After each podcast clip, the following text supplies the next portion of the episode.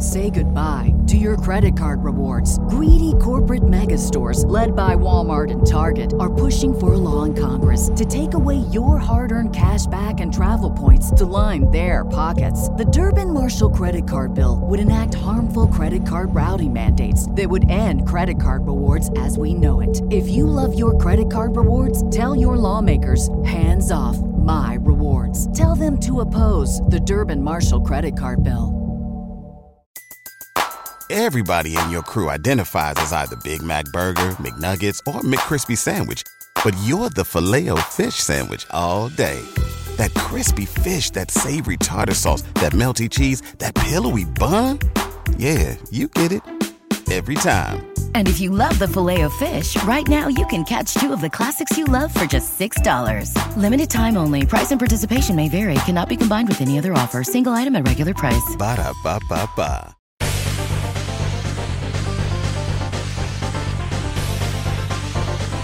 Did you know? In the Japanese version of Super Smash Bros., the beam sword sounds very similar to the lightsabers from Star Wars. However, these effects were swapped out for less recognizable sounds in the game's international release. Since Star Wars The Phantom Menace was set to release less than a month after Smash Bros. in the States, the change was likely made to avoid legal action from Lucasfilm. Interestingly, sounds of the beam sword would later go back to resembling lightsabers in international versions of Brawl and Smash 4. Characters in the Japanese release also had somewhat realistic punching and kicking sounds for their attacks. These were replaced with more slapstick sound effects in the West, likely to guarantee the game a child friendly rating. There's also an unused voice clip of the announcer saying Jigglypuff in the Japanese game. Its presence is interesting as Jigglypuff is only called by its native name Purin in the Japanese game. The presence of this clip might suggest that Smash Bros. was intended for an international release before it was even finished. Speaking of unused names, Super Smash Bros. was nicknamed Pepsi Man early in production. This is because the game originally used metallic looking featureless characters that resembled Japan's Pepsi mascot,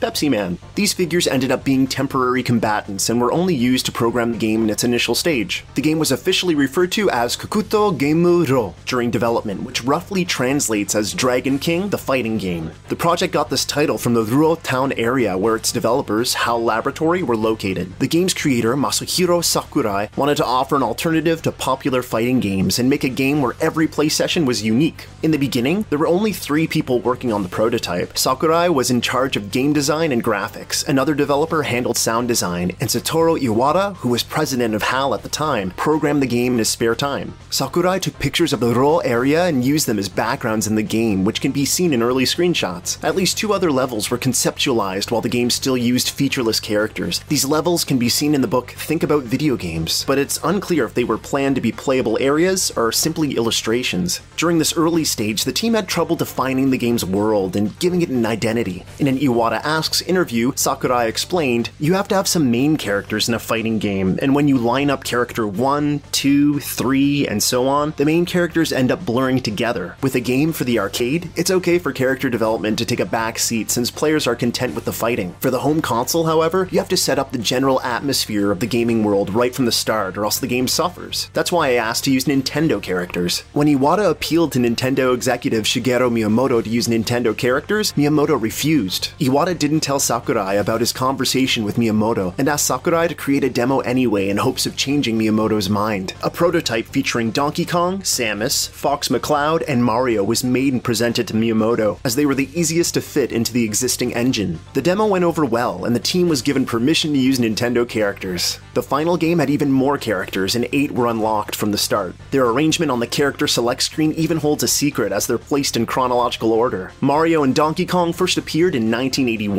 Link and Samus debuted in 1986, Yoshi in 1990, Kirby in 1992, Fox in 1993, and Pikachu in 1996. The four unlockable characters are also arranged chronologically. Luigi debuted in 1983, Captain Falcon in 1990, Ness in 1994, and Jigglypuff in 1996.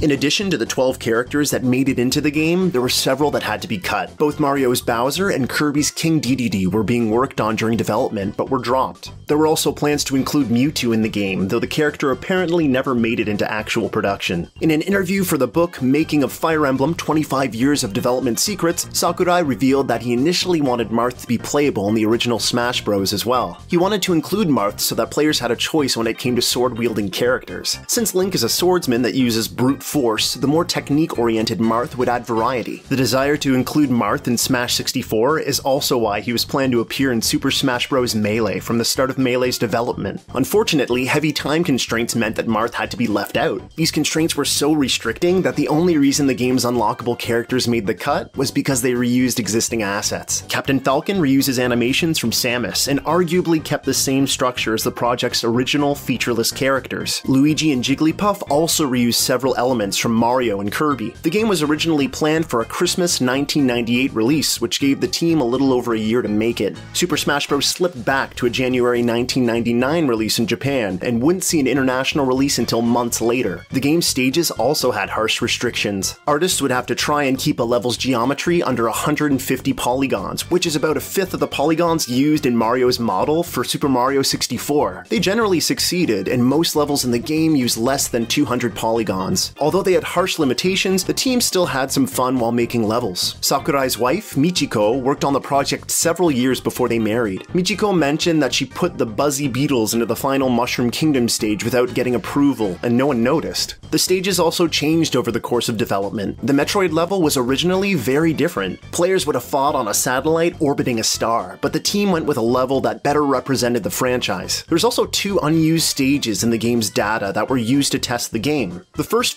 features a triangle of stationary wooden platforms, and the second is much larger, with several floating platforms. Both stages are similar to Dreamland, but have multiple textures and objects not seen anywhere else in the game. The Dreamland stage was one of the earliest stages to be made, which is likely why it was used for testing. The stage even kept the same layout from the original stage design in Dragon King, the fighting game. The level where the player fights Metal Mario and the Race to the Finish minigame stage both have unused spawn locations for four characters. This seems to suggest that they were a part of the game's multiplayer at one point in development. Sakurai has also stated that he originally intended to include the final smashes from Brawl in the N64 game. This is further evidenced by the game's data, which holds unused final smash sounds for Samus, Kirby, Fox, Pikachu, Captain Falcon, and Ness. Some of these sounds were even reused in Brawl. The game has other unused ideas. When designing the credits sequence, Sakurai took inspiration from the Pirates of the Caribbean ride at Disneyland. His original idea was to have the player running down a dark tunnel while holding a flashlight, and people's names would suddenly pop out. The player could then shoot the names, causing them to explode. This idea was scrapped as blowing up the names seemed disrespectful to the people who worked on the game. Interestingly, Charles Martinet, the voice actor for both Mario and Luigi, had his name misspelled in the credits as Charles Martinet.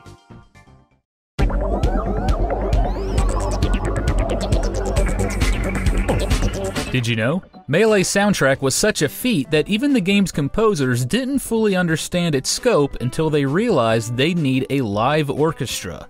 Series creator Masahiro Sakurai was so adamant about using an orchestra that he promised to pay for it with his own money if he had to. Ultimately, only a select few songs in the game were recorded live, while the rest were created digitally. Even so, the composers doubt that players can determine which songs are digital compositions, such as the track for the Green Green stage. One song that was recorded live is Melee's remix of the DK rap. Although the remix features numerous changes in tempo, the actual track was recorded all at the same speed. Certain parts were sped up during editing, which caused the vocals to change pitch. Additionally, the remix features the character select music from the original Smash Bros. mixed in. The theme for Melee's opening cinematic was also recorded live. While the orchestra was recording in another room, Sakurai was going over the cinematic in real time with the performance, making notes on which parts were in or out of sync with the music. Sakurai's work became so intense that he once fainted from exhaustion after recording finished and had to be given an IV at the hospital. This isn't the only display of Sakurai's work ethic. For several months towards the end of development, Sakurai only took a single day off work. With such an ambitious project, it was inevitable that some features would be left out during production. When he first started working on a sequel to Smash Bros., Sakurai included an idea for 8 player multiplayer in his planning documents. However, in Sakurai's words, the technical limitations of the GameCube made the idea more than impossible. This mode appeared in the Wii U version of Smash Bros., and even on a much more powerful system, the mode was a struggle to implement. Melee's debug menu reveals that Ditto was once intended to appear as a Pokemon within the Pokeball item. If Ditto is inserted into the game via hacking, it'll make a brief appearance and speak its name. Ditto may have been cut very late into development, as it's even mentioned in Melee's official English strategy guide. The guide states that Ditto would turn into a copy of whichever character released him and temporarily join the battle as their ally. Ditto's mechanics sound similar to the series' assist trophies. Although Ditto wasn't planned as an assist trophy, assist trophies were planned to appear in Melee. Another unused item was the Japan exclusive character Sukapon from the fighting game Joy Mecha Fight. According to Sakurai, players could ride Sukapon and cause havoc. The character was left out of Melee entirely because of financial and legal issues. Pokemon were planned to be stage hazards on the Pokemon Stadium level, similar to Saffron City in the original Smash Bros. This feature had to be scrapped due to programming issues, but some of the creatures were salvaged and put inside the Pokeball item.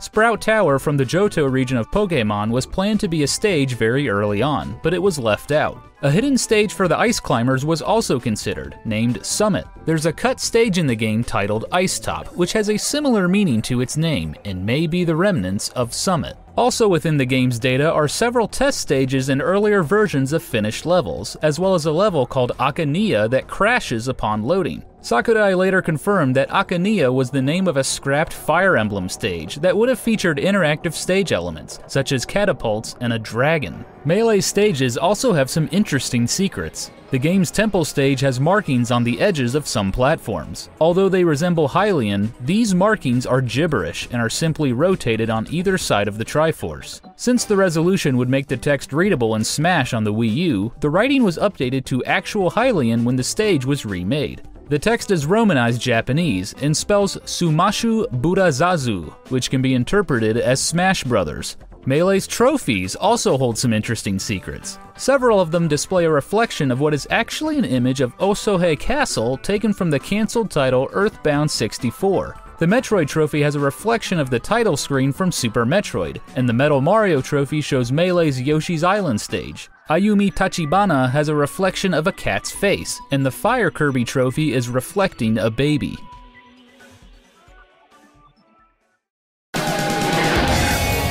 When Sakurai was coming up with new characters for Melee, he decided to include a character from the Nintendo Entertainment System era. The characters considered for this spot included a balloon fighter, the urban champion, an Excitebike racer, and Bubbles from Clu Clu Land. Designers were unable to come up with a viable moveset for Urban Champion and Bubbles, whereas the Balloon Fighter had no way to fight without his balloons. The Excite Bike Racer, on the other hand, was ruled out due to difficulties figuring out how he would move and jump during gameplay. Ultimately, Ice Climbers would become the candidate to represent the NES era. Takamaru from Nintendo's The Mysterious Murasame Castle was briefly considered as well, but was rejected due to his lack of representation in the West. Banjo Kazooie and James Bond were among the characters requested by fans that were held back from inclusion due to licensing concerns. Banjo, a rare owned character, drifted permanently out of Nintendo's reach once the company and its properties were acquired by Microsoft months before Melee's initial release. James Bond also faced issues, such as actors' likenesses, movie rights, and realistic firearms, which limited his chances even further. One of the most highly requested characters was Wario, who actually came close to being included, but was dropped due to time constraints. In addition to that, Sakurai had reservations about filling the game with too many Mario characters. Nonetheless, he stated that if they were given the time to add one more character, it would have been Wario. Other characters who couldn't be included for similar reasons were Sonic the Hedgehog and Solid Snake, who were requested by the former head of Sonic Team, Yuji Naka, and Metal Gear series creator, Hideo Kojima. Kojima's son was a big fan of Smash Bros. and asked his father if one of Kojima's characters could have a place in the game. This prompted Kojima to call Sakurai and ask for Snake to be featured as a guest character. At one point, the developers intended to cut Ness from the game and replace him with Lucas, the protagonist of Mother 3, a game which was still in production at the time. However, Mother 3's development would eventually fall off track, causing Ness to stay. In an interview with Nico Nico, Sakurai revealed that he also considered including Ayumi Tachibana from the Famicom Detective Club, of which Sakurai is a fan. Since the series was never released outside of Japan, her international appeal was limited, preventing her from making the cut, although she did appear in the game as a trophy. Nintendo thought about removing Marth and Roy from the North American version of Melee, as their games had yet to release in the West. In the end, Nintendo of America decided to leave them in because they were, quote, fun characters.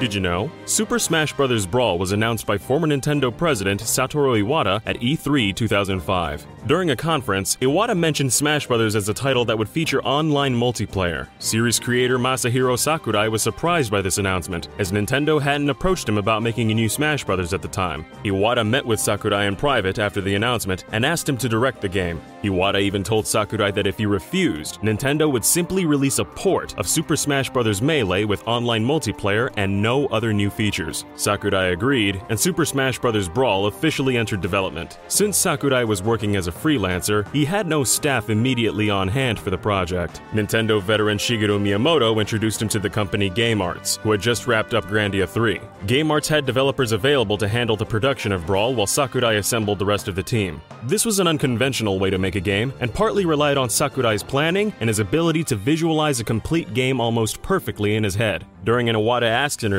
Iwata admitted that he'd normally never let a game be made in such a way, but allowed the unorthodox production due to his faith in Sakurai. Since Brawl was such a complex project, it inevitably had characters that were cut from its roster for various reasons. Blastoise was initially considered as a part of the Pokemon Trainers trio of monsters, but was pushed aside for Squirtle in the planning stages. Sakurai seems to have favored the progression from Squirtle to Ivysaur then Charizard, as it provided balance and illustrated Pokemon's evolution mechanic. Another character who was briefly considered for the game was Star Fox's Krystal. Wolf was chosen over Krystal, however, as Krystal is fairly different from other Star Fox characters and would need a new moveset. Wolf's similar design meant he could reuse elements from Fox and Falco, which would save time. Sakurai also wanted Super Mario RPG's Geno to be a playable character in Brawl. Since Geno is owned by Square Enix and not Nintendo, it's believed legal issues prevented him from joining the roster. Animal Crossing's Villager was also considered to appear in Brawl. He decided against the character as Sakurai initially thought they weren't a good fit for a fighting game. Pac Man was briefly considered for Brawl after Miyamoto suggested Sakurai consider the character. Sakurai seemed to have difficulty establishing a move set for Pac Man at the time, which was the main reason Pac Man wasn't included.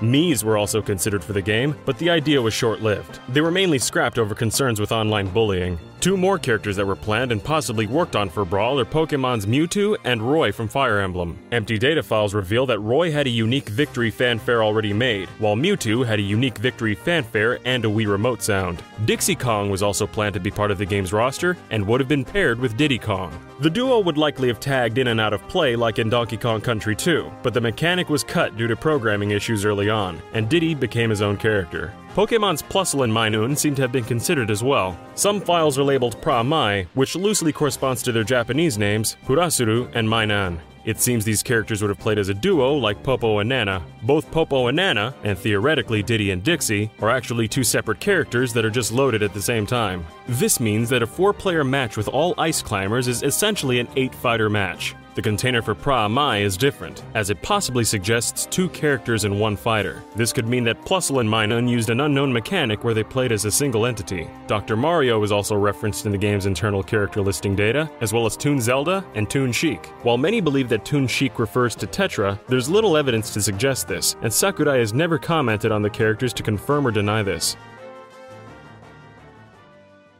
Say goodbye to your credit card rewards. Greedy corporate mega stores, led by Walmart and Target, are pushing for a law in Congress to take away your hard earned cash back and travel points to line their pockets. The Durbin Marshall credit card bill would enact harmful credit card routing mandates that would end credit card rewards as we know it. If you love your credit card rewards, tell your lawmakers hands off my rewards. Tell them to oppose the Durbin Marshall credit card bill. During development, Sakurai thought about how best to capitalize on the game's all star roster and came up with the idea of a giant adventure mode which would become the Subspace Emissary. In order to write the story for it, Sakurai enlisted the help of Kazushige Nojima, who previously wrote the scenarios for games such as Final Fantasy VII and Kingdom Hearts. Nojima's early drafts didn't quite meet Sakurai's expectations, however, and included scenes such as Samus and Donkey Kong riding to the stadium in a bus while Snake watched from a distance. Sakurai wanted the story to have a more serious tone, so the two worked together to produce the final story. Working on the Subspace Emissary proved to be a huge task and required as much work as an entire standalone game. This portion of the game was supposed to be made by an outside studio, but Sakurai couldn't find a suitable studio for the daunting project. Part of the reason why Subspace Emissary took so much work is because the animators manually recreated footage that Sakurai recorded himself. In order to ensure the animators knew exactly how to represent the various characters in the game, Sakurai physically acted out the cutscenes. This added a lot of work to the Subspace Emissary as no motion capturing was used. The reason that Wolf, Jigglypuff, and Toon Link only appear at the end of the adventure mode and play no role in the story is because they were added to the game at the end of development and actually came extremely close to being cut entirely. Sonic the Hedgehog, likewise, only appears at the very end of the story for similar reasons. That said, Sonic was actually planned to be in the game from the beginning. According to the book History of Sonic, Sega initially refused Nintendo's request to include Sonic, and the project had to continue without him. Eventually, Sega changed their minds and allowed Sonic to participate, but it happened so late into production that it caused the game to be delayed. A possible offshoot of this is Sonic's Victory Fanfare, which is actually the stage clear theme lifted straight from the soundtrack of 2006's Sonic the Hedgehog. Sonic's Fanfare is the only one in Brawl to be taken from another game rather than being an original composition. Another audio secret is that the voice actor for King Dedede is none other than Masahiro Sakurai himself. The game's announcer, as well as the voice of Master Hand, was Pat Cashman, who is perhaps most famous for his role as the narrator on the show, Bill Nye the Science Guy. There's another notable name in the game's credits. Goichi Suda, the creator of No More Heroes and Killer 7, has a special thanks in Brawl's credits. According to an interview with Source Gaming, this is because Suda allowed his development studio, Grasshopper Manufacture, to assist with Brawl's audio. Brawl also has several unseen secrets. The textures for the trophy of Perry, Peach's talking parasol from Super Princess Peach, have similar file names as the textures for Peach herself. Additionally, the in game model for Peach's parasol is labeled Kasar, which is the Japanese name for Perry. This seems to suggest that Peach was originally planned to use Perry in her moveset instead of her normal parasol. Another secret relating to textures was mentioned by Sakurai in an interview with Nintendo Dream. Sakurai revealed that Brawl was planned to include a mechanic where the characters' weapons and armor would be damaged and even break during a fight. This would put more skilled players who were able to survive for a longer period of time at a disadvantage. Ultimately, these ideas were scrapped due to time constraints. However, there was a large amount of work done on the concept, and damaged armor textures for several characters can still be found in the game's files. A texture for Link also holds textures for Twilight Princess's Ordon sword, despite the sword not appearing in the game. A texture for the Metroid Assist trophy also contains a small illustration of Earthbound's Mr. Saturn. Mr. Saturn's position on the texture makes sure the doodle stays hidden in game. Another hidden detail can be found on the Mario Circuit stage. Although players only fight in a small area, the entire course is modeled. Super Smash Bros. Brawl had a large impact on gaming. One example of its impact is a fan creation that became the longest known work of English literature. The Brawl fanfiction is over 4 million words long, making it about 8.5 times the length of the Lord of the Rings books.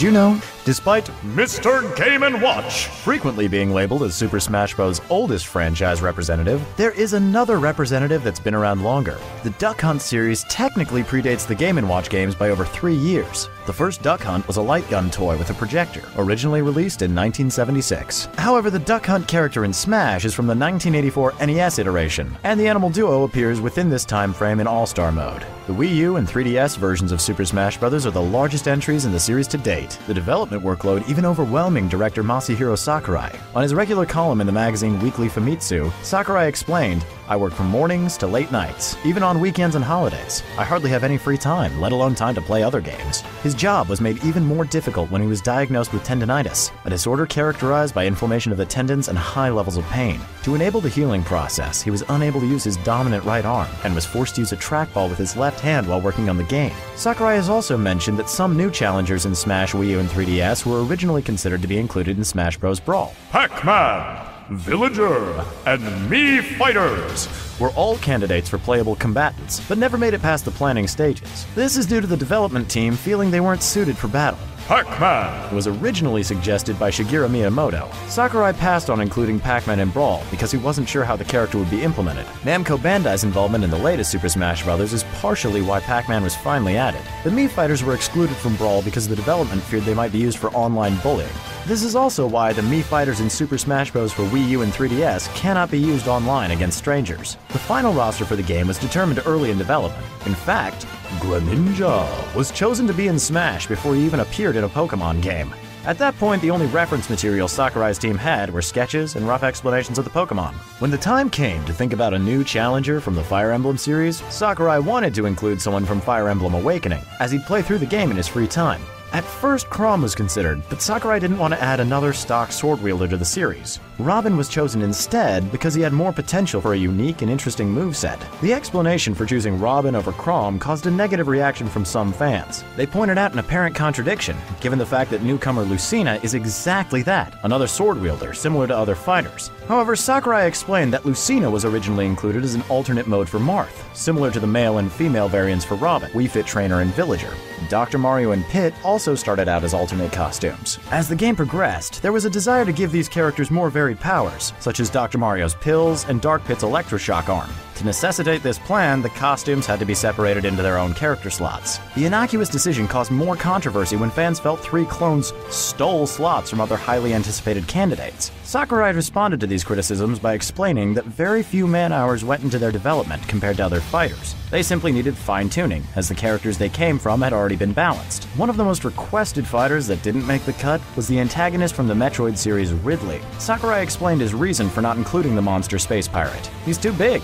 I definitely know that Ridley's a much anticipated name for fans, but if we made Ridley as a fighter, it wouldn't be Ridley any longer. It'd have to be shrunk down or its wings reduced in size or unable to fly around freely. Other fighters weren't so lucky. Along with Snake, Wolf, Lucas, and Pokemon Trainer, the Ice Climbers were sadly cut from the Smash lineup. But it wasn't always this way. Sakurai's team had the Ice Climbers fully working in the Wii U version at one point, but the 3DS developers had trouble getting them to function. The team was committed to keeping the rosters identical in both the Wii U and 3DS versions, so the Ice Climbers had to be cut entirely. The 3DS hardware shaped other aspects of the game as well. The fact that Zelda and Sheik were made separate characters was due to the 3DS's comparatively modest processing power. Sakurai stated he thinks this limitation led the team in a good direction, and that the two characters feel more fresh separated. Another change relates to the Magicant stage hazard, Flying Man. Originally, this character also had a 3D model as opposed to the 2D sprites in the final release. The 2D version was used to lessen the strain on the 3DS hardware. The Smash Bros. series has developed a history of high quality animated video sequences, but whereas Brawl cutscenes could be found in the game's single player mode, the animation for Super Smash Bros. for Wii U and 3DS were reserved for character introduction videos shared by Nintendo Online. This is because after the release of Brawl, the Subspace Emissary cutscenes were soon spread on the internet by fans. Sakurai explained, I felt if players saw the cutscenes outside of the game, they would no longer serve as rewards for playing the game so I've decided against having them. Instead, Nintendo commissioned animations to help promote the game leading up to its release, effectively taking control of the spread of the videos themselves. The Wii U only mode 8 player Smash was an idea that dates all the way back to the planning stages of Super Smash Bros. Melee. It was in the project plans document for the GameCube game, but it was left out of the final version because of technical limitations. 8 player Smash just barely made it in the latest Smash, and in order to fit it in, the development had to limit stage selection and cut out some stage hazards. Nintendo's developers and localizers have filled Smash 3D and Wii U with tons of fun fan references. After obtaining every Mii outfit, the congratulatory notification will read Collected every type of custom outfit. Your body is ready. This is in reference to the phrase, My body, my body is ready. This was stated by Nintendo of America CEO Reggie Fils-Aimé at E3 2007 and has since become popular among Nintendo fans. Another call out to fans occurred when the random name generator shows the text, No Johns. This was also a quote by Reggie from a short video that played for EVO 2014 Smash Bros. Melee singles tournament. Please, no Johns. This phrase is popular among hardcore Smash fans and means no excuses. The original phrase began with a group of fans in Crystal City, Texas. One of these players, named John, became notorious among the group for frequently coming up with excuses for losing matches, such as a distraction or a broken controller. When his friends began saying, no Johns in public, other players began saying it as well. It soon spread to the popular forum Smashboard. From there, it became a globally recognized phrase, with its popularity hitting a crescendo after being invoked by the CEO of Nintendo of America. Despite unwittingly becoming the butt of a joke for the entire community, John wasn't fazed, and he still plays Smash competitively with his friends under the alias Ace.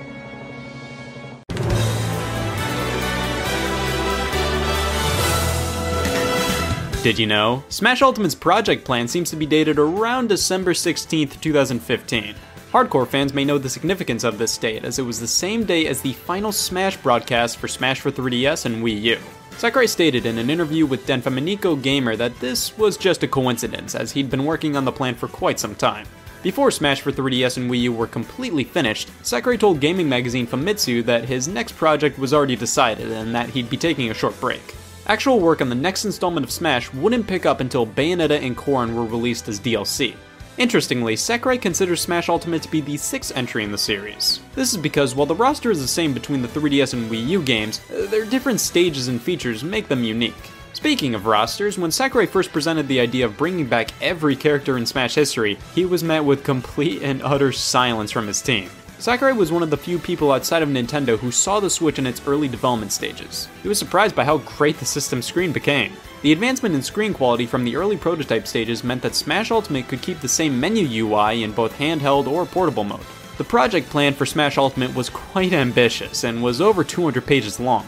This is because Sakurai used a lot of graphics and simple text to convey his vision. The top graphic represents what was in his project plan, images of Micromen in various poses for attacks, and the bottom graphic represents the final version of that move. With a little under three years of development time, the team had quite a challenge. While the number of newcomers and new original stages is the lowest it's ever been in the series, Ultimate saw an expanded roster of 11 new characters and several veteran characters who were missing from Smash for 3DS and Wii U. In addition, nearly every single stage from Smash history was brought back. However, there are 18 missing stages from Smash history, two stages from Smash 64, 5 from Melee, 4 from Brawl, 2 from Smash for 3DS, and 5 from Smash for Wii U. Some of these stages were just replaced by newer versions. For example, Flat Zone and Flat Zone 2 were combined into Flat Zone X. However, as of this video's debut, we aren't sure why stages like Pokefloats, Orbital Gate Assault, or Woolly World are missing.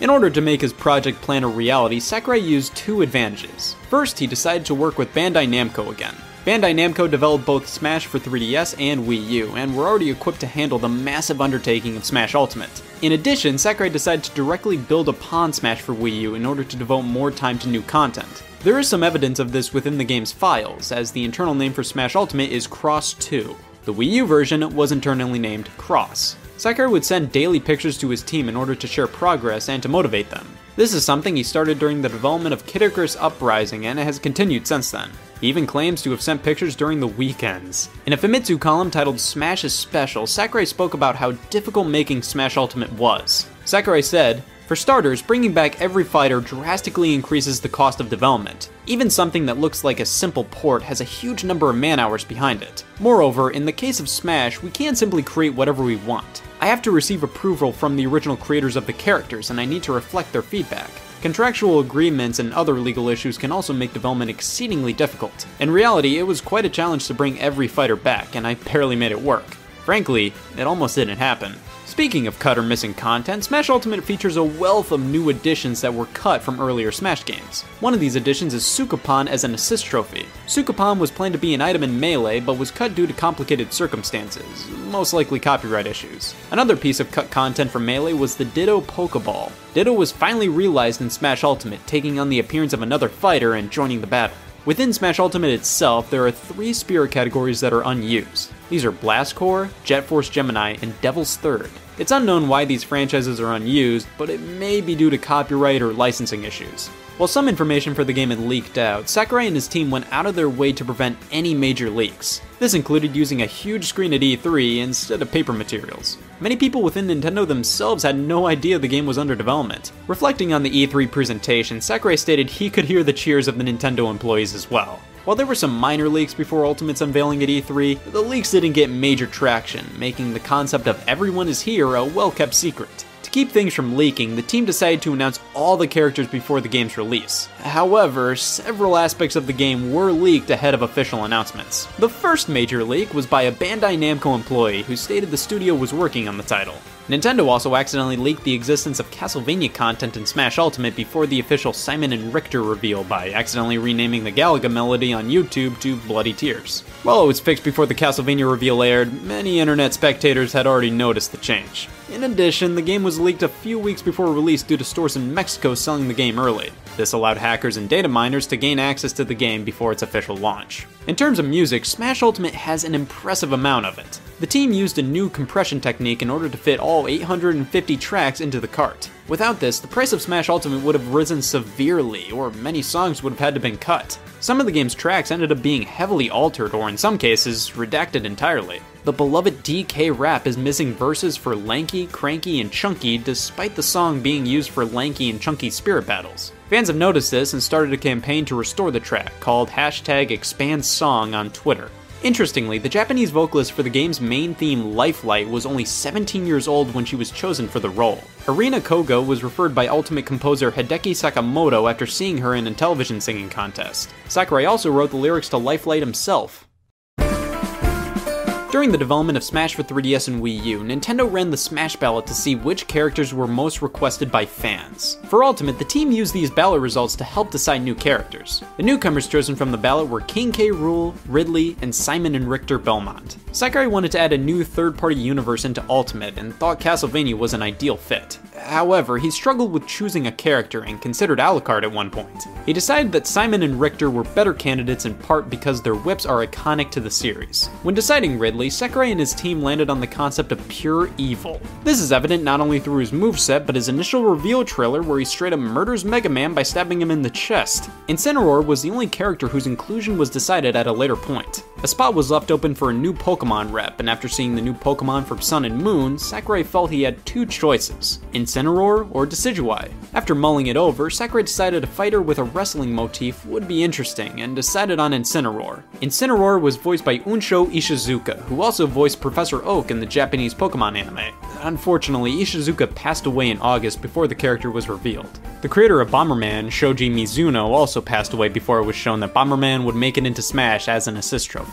Spirits Mode was developed as a result of limitations set by Sakurai and the development team. They wanted a single player mode that could utilize the game's plethora of stages, music, and characters. However, they didn't want the mode to drain too much of the team's resources. Fighting quick battles themed after a variety of video game characters allowed the team to make a sizable single player campaign without taking too much focus away from the core game. It also allowed characters who wouldn't be playable in the game to have some representation. One interesting tidbit about Spirits is that a fan made version of the Masked Man spray from Mother 3 was used in Smash Ultimate. The spray was originally made by Warpstar X on DeviantArt. The spray was eventually changed in version 2.0 to be the actual spray from Mother 3. Smash Ultimate surpassed the lifetime sales of every other Smash game in Japan in less than 5 weeks, and as of this video has sold over 12 million copies worldwide. Ultimate was also Charles Martinet's 100th voice actor credit. The achievement earned Martinet a Guinness record for most voice credits in a video game. The game also credits four Smash players for their help with the game's development. Tomoyasu Yamakawa, Ryudo Hayashi, Yuya Araki, and Masaya Chikamoto were all credited for their help with testing and quality assurance. When thinking of what's next for Smash, Sakurai is unsure. He said that bringing back everyone is probably a one time thing, and trying to top Smash Ultimate will be something he'll need to address if he's asked to come back again. However, Smash Ultimate isn't finished yet. There is still DLC to be made, the production of which is underway. The first two DLC characters have been announced Piranha Plant and Joker from Persona 5. Joker's voice actor, Xander Mobus, also serves as the announcer for Smash Ultimate, as well as Smash for 3DS and Wii U. So not only is this the first time a Smash announcer has also voiced a fighter, it's also the first time an announcer has reprised their role.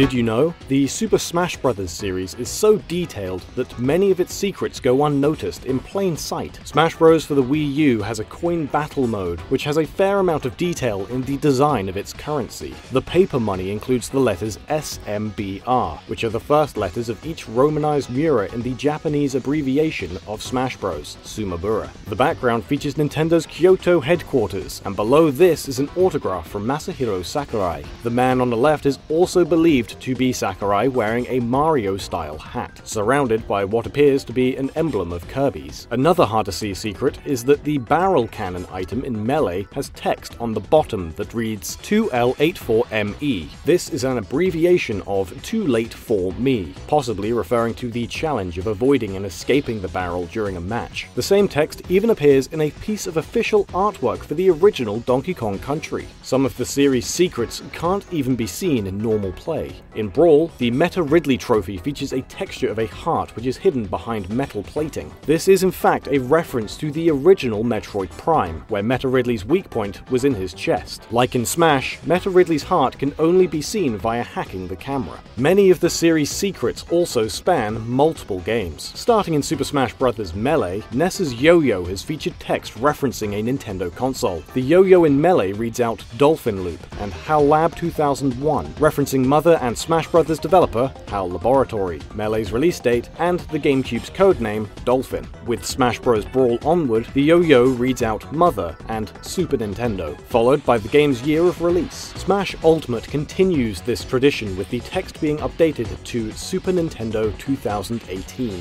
The Congo Jungle stage has a different spelling in every game it's appeared in. Congo in Smash 64, past stages Congo Jungle in Melee, and Congo Jungle 64 in Smash Wii U. In Smash 64, Congo Jungle is spelled with a C rather than a K. It may have been an error on the part of the English localizers, as the word Congo is used for two countries in Africa, as well as for landmarks such as the Congo River and Congo Rainforest. The jungle in Donkey Kong Country makes a pun of the Congo name by combining it with the Kong name. The Fountain of Dreams in Melee has an interesting secret in its visuals. The stage's water uses low resolution models for the characters, similar to the ones used when a player goes off screen.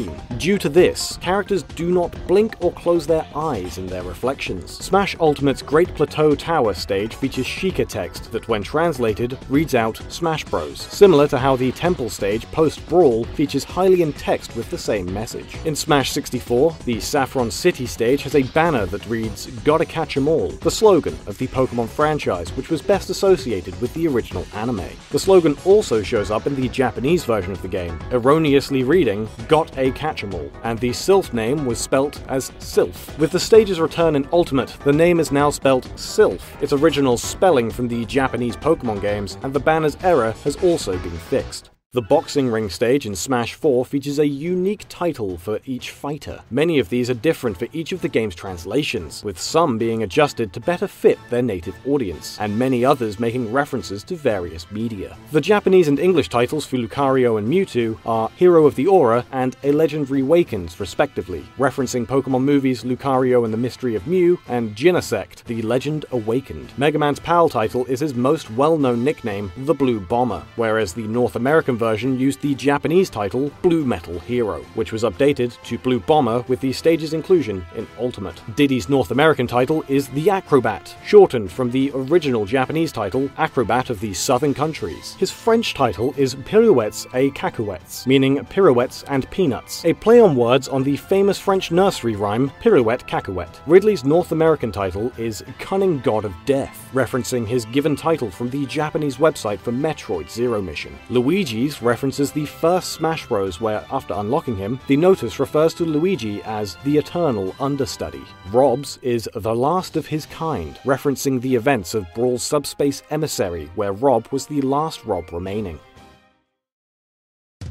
Video game developer Rare were credited in the first two Smash games for their contributions to Donkey Kong, but they were also responsible for the inclusion of several other items. Smash 64 featured the Motion Sensor Bomb, which took its design from GoldenEye 007's Proximity Mine. The name used in Smash is a literal translation of the original name. GoldenEye's Timed Mine was also planned for Melee but went unused, either due to the two items looking too similar or licensing issues with the James Bond name. The Proximity Mine from GoldenEye's spiritual successor successor, Perfect Dark, appears in Melee along with the game's cloaking device. In Melee's international release, the mine takes on its GoldenEye look, however, and both items' trophy descriptions hide their game of origin, instead listing them as top secret. Early screenshots show the item's description made references to Perfect Dark's Carrington Institute, with the final release instead saying they were a favorite among spies and other stealthy operatives. In an interview with Nintendo Dream, Sakurai explained the reason for this change was because Perfect Dark was an M rated game, so they weren't allowed to use its likeness outside Japan. Even so, the Perfect Dark name still appears in Melee's credits, and Carrington Institute is still referenced in the PAL version.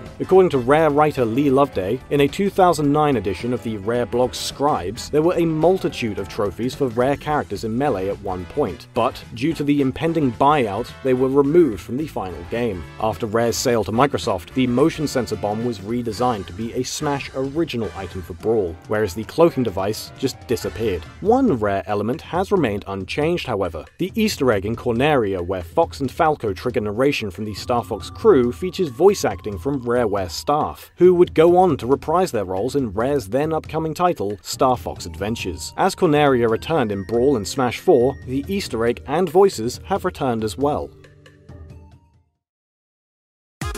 In Brawl and Smash 4, when Pit gets KO'd via self destruct, he may utter out, I'm done for, or I'm finished, referencing the game over screen in the original Kid Icarus. In Ultimate, it's revealed when Pit gets star KO'd, he'll yell, I never learned how to read, in reference to one of Pit's lines from the English version of Kid Icarus Uprising, which Smash creator Masahiro Sakurai also directed. In early release footage for Melee, it was shown Captain Falcon's Blood Falcon inspired costume had the words Hellhawk written on the back, being the Japanese name of Blood Falcon's vehicle. Nintendo themselves confirmed the name would be changed in its English equivalent, Bloodhawk, in the final release. On the Smash Ultimate website, one of Captain Falcon's screenshots showed the Hellhawk name once again, though again, this could be changed when the final game is released. The Hellhawk name did in fact show up in the PAL release of Smash Wii U, though this was likely just a mistake. When it came to Smash 4's release, North America saw the game a full week before PAL regions. Sakurai had hoped for a simultaneous release date, but one roadblock was having to record voices for all the Pokemon. In Europe, most Pokemon had a different voice in each country in the Pokemon anime, meaning they had to record for each one, which took longer than planned. The one notable exception is Pikachu, as in every language it retains its original name and voice. Similarly, in English, Jigglypuff is the only character to have kept its original voice recycled across all four games. This is even true after its voice in the anime changed when dubbing was handled by the Pokemon Company come the release of Brawl. The European French and German voices for Jigglypuff shared its voices with the anime counterpart until Brawl's release.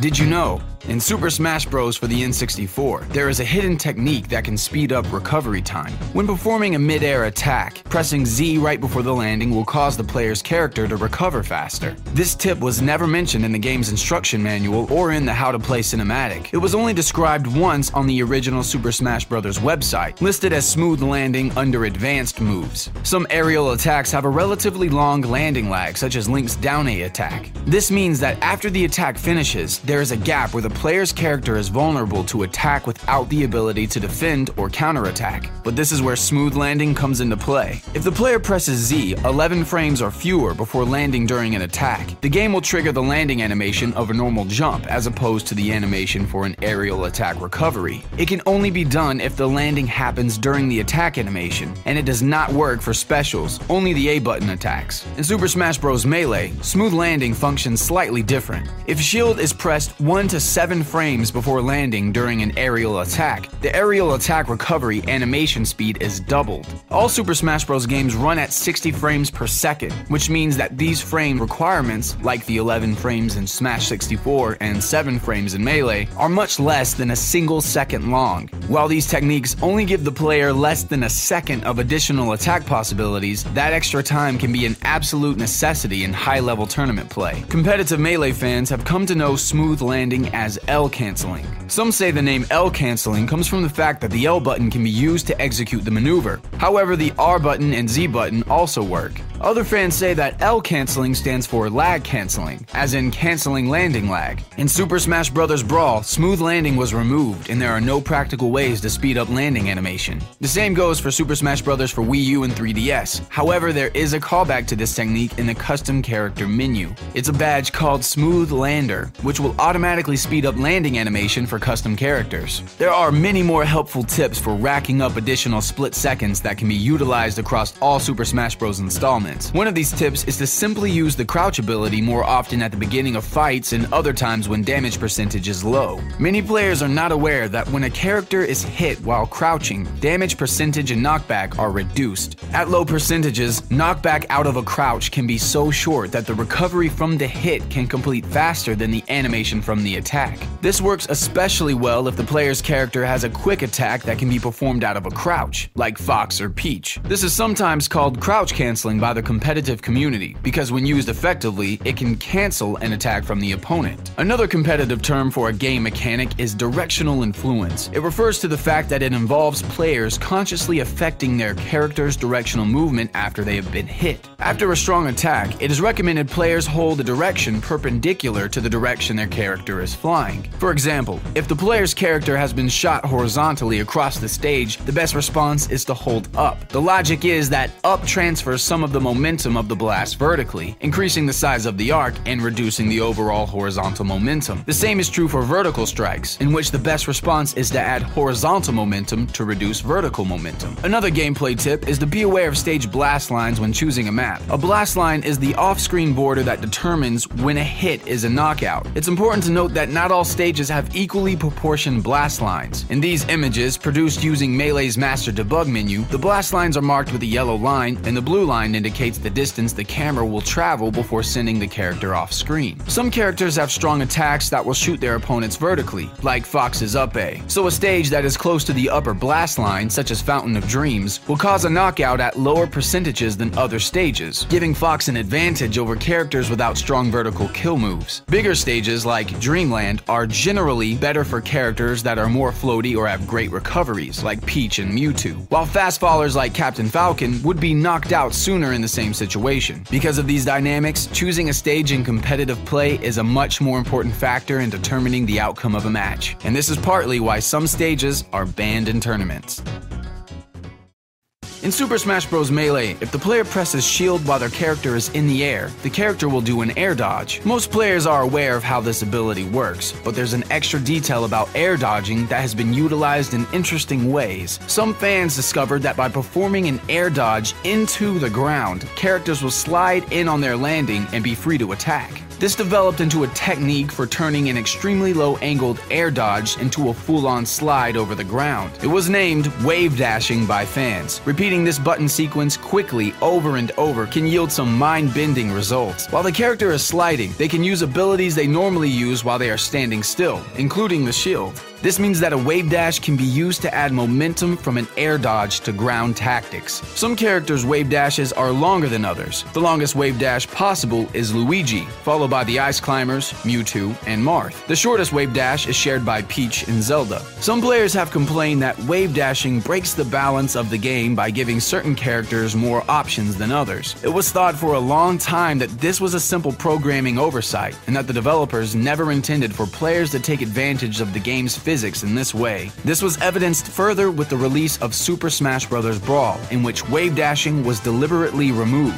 However, in an interview from issue 228 of Nintendo Power, Masahiro Sakurai explained that during the development of Melee, his team was well aware that the maneuver fans dubbed wave dashing was possible. Of course, we noticed you could do that during the development period. With Super Smash Bros. Brawl, it wasn't a matter of, okay, do we leave it in or take it out? We really wanted this game, again, to appeal to and be played by gamers of all different levels. We felt there was a growing gap between beginners and advanced players, and taking that out helped to level the playing field. Some players praised the decision to remove these high level techniques and exploits, while other players bitterly resented Brawl because of the fact. But it's probably true that most players didn't even notice, and they continued to play Super Smash Bros. as the party game Sakurai originally intended it to be.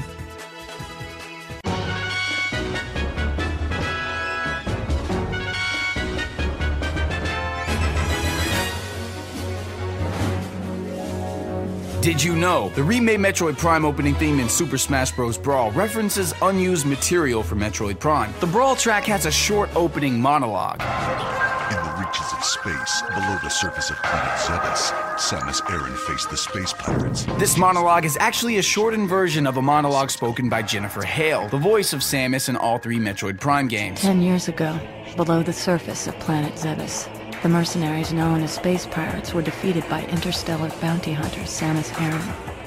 The recording is still on the Metroid Prime game disc, but likely went unused to preserve Samus's image as a mostly silent protagonist. The Super Smash Bros. series has a lot of musical trivia. The main menu theme of Super Smash Bros. Melee sounds strikingly similar to the opening segment of the Super Nintendo RPG Terranigma.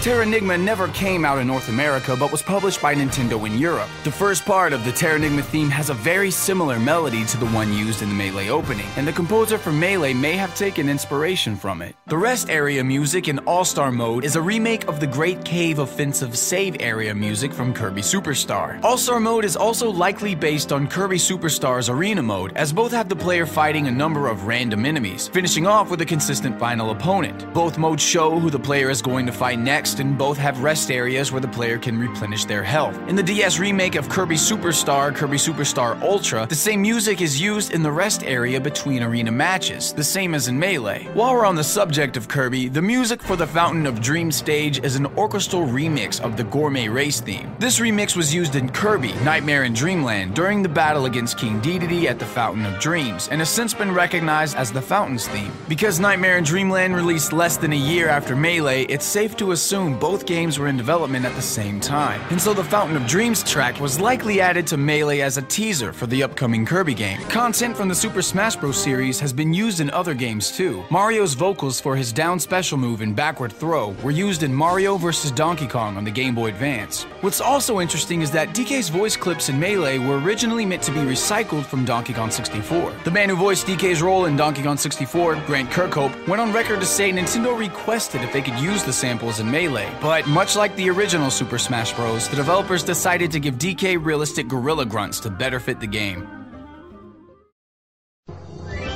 If language is set to Japanese in Super Smash Bros. Melee, Mewtwo will speak in full sentences for some of its victory poses. When the game is set to English, Mewtwo only laughs during its victory poses and taunt. But in Japanese, Mewtwo says,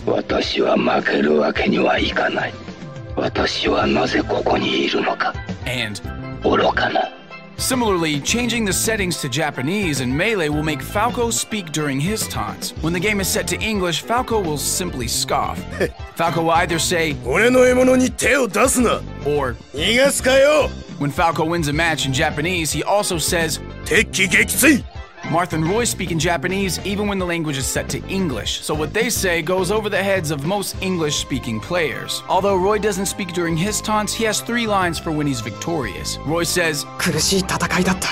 or 真の戦いはこれからだ。and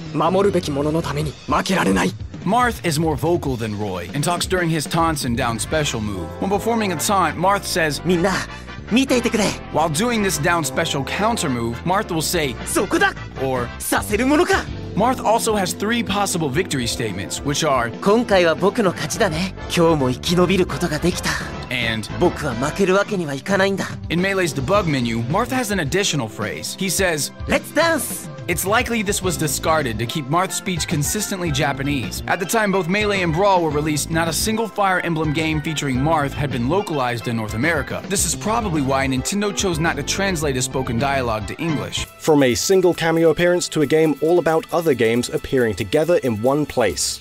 During the village's final smash attack in Super Smash Bros. for Wii U, Tom Nook will appear and throw a vast array of furniture from the Animal Crossing series into the fighter's new building. There's also a chance that he'll even throw a Triforce from the Zelda series into the house. Censorship isn't uncommon in the gaming industry, especially when games are brought to new regions. In some instances, however, developers will have to censor a game for even their own region, as can be seen with Super Smash Bros. for the Wii U. The Japanese are usually quite liberal when it comes to sexualized content in games. That said, one trophy in Super Smash Bros. for Wii U was specifically altered in Japan. The Japanese trophy for Wonderful 101's Wonder Pink is different to the international version. As well as having a different pose, all details underneath her skirt have been obscured with a shadow. As can be seen in the character's textures, Wonder Pink's underwear has been completely masked, making any upskirt peaks futile. It's believed this was done to comply with Japan's CERO rating system and guarantee the game an A rating, which is comparable to the ESRB's E for Everyone.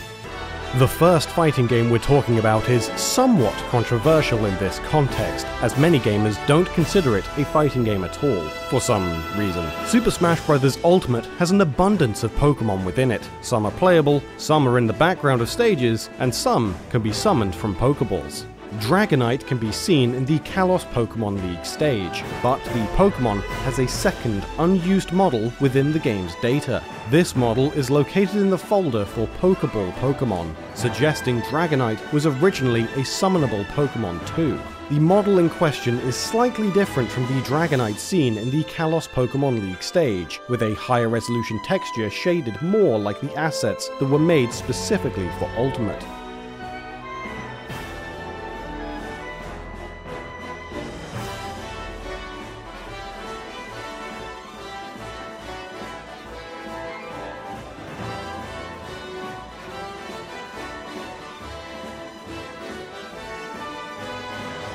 Say goodbye to your credit card rewards. Greedy corporate mega stores, led by Walmart and Target, are pushing for a law in Congress to take away your hard earned cash back and travel points to line their pockets. The Durbin Marshall credit card bill would enact harmful credit card routing mandates that would end credit card rewards as we know it. If you love your credit card rewards, tell your lawmakers hands off my rewards. Tell them to oppose the Durbin Marshall credit card bill.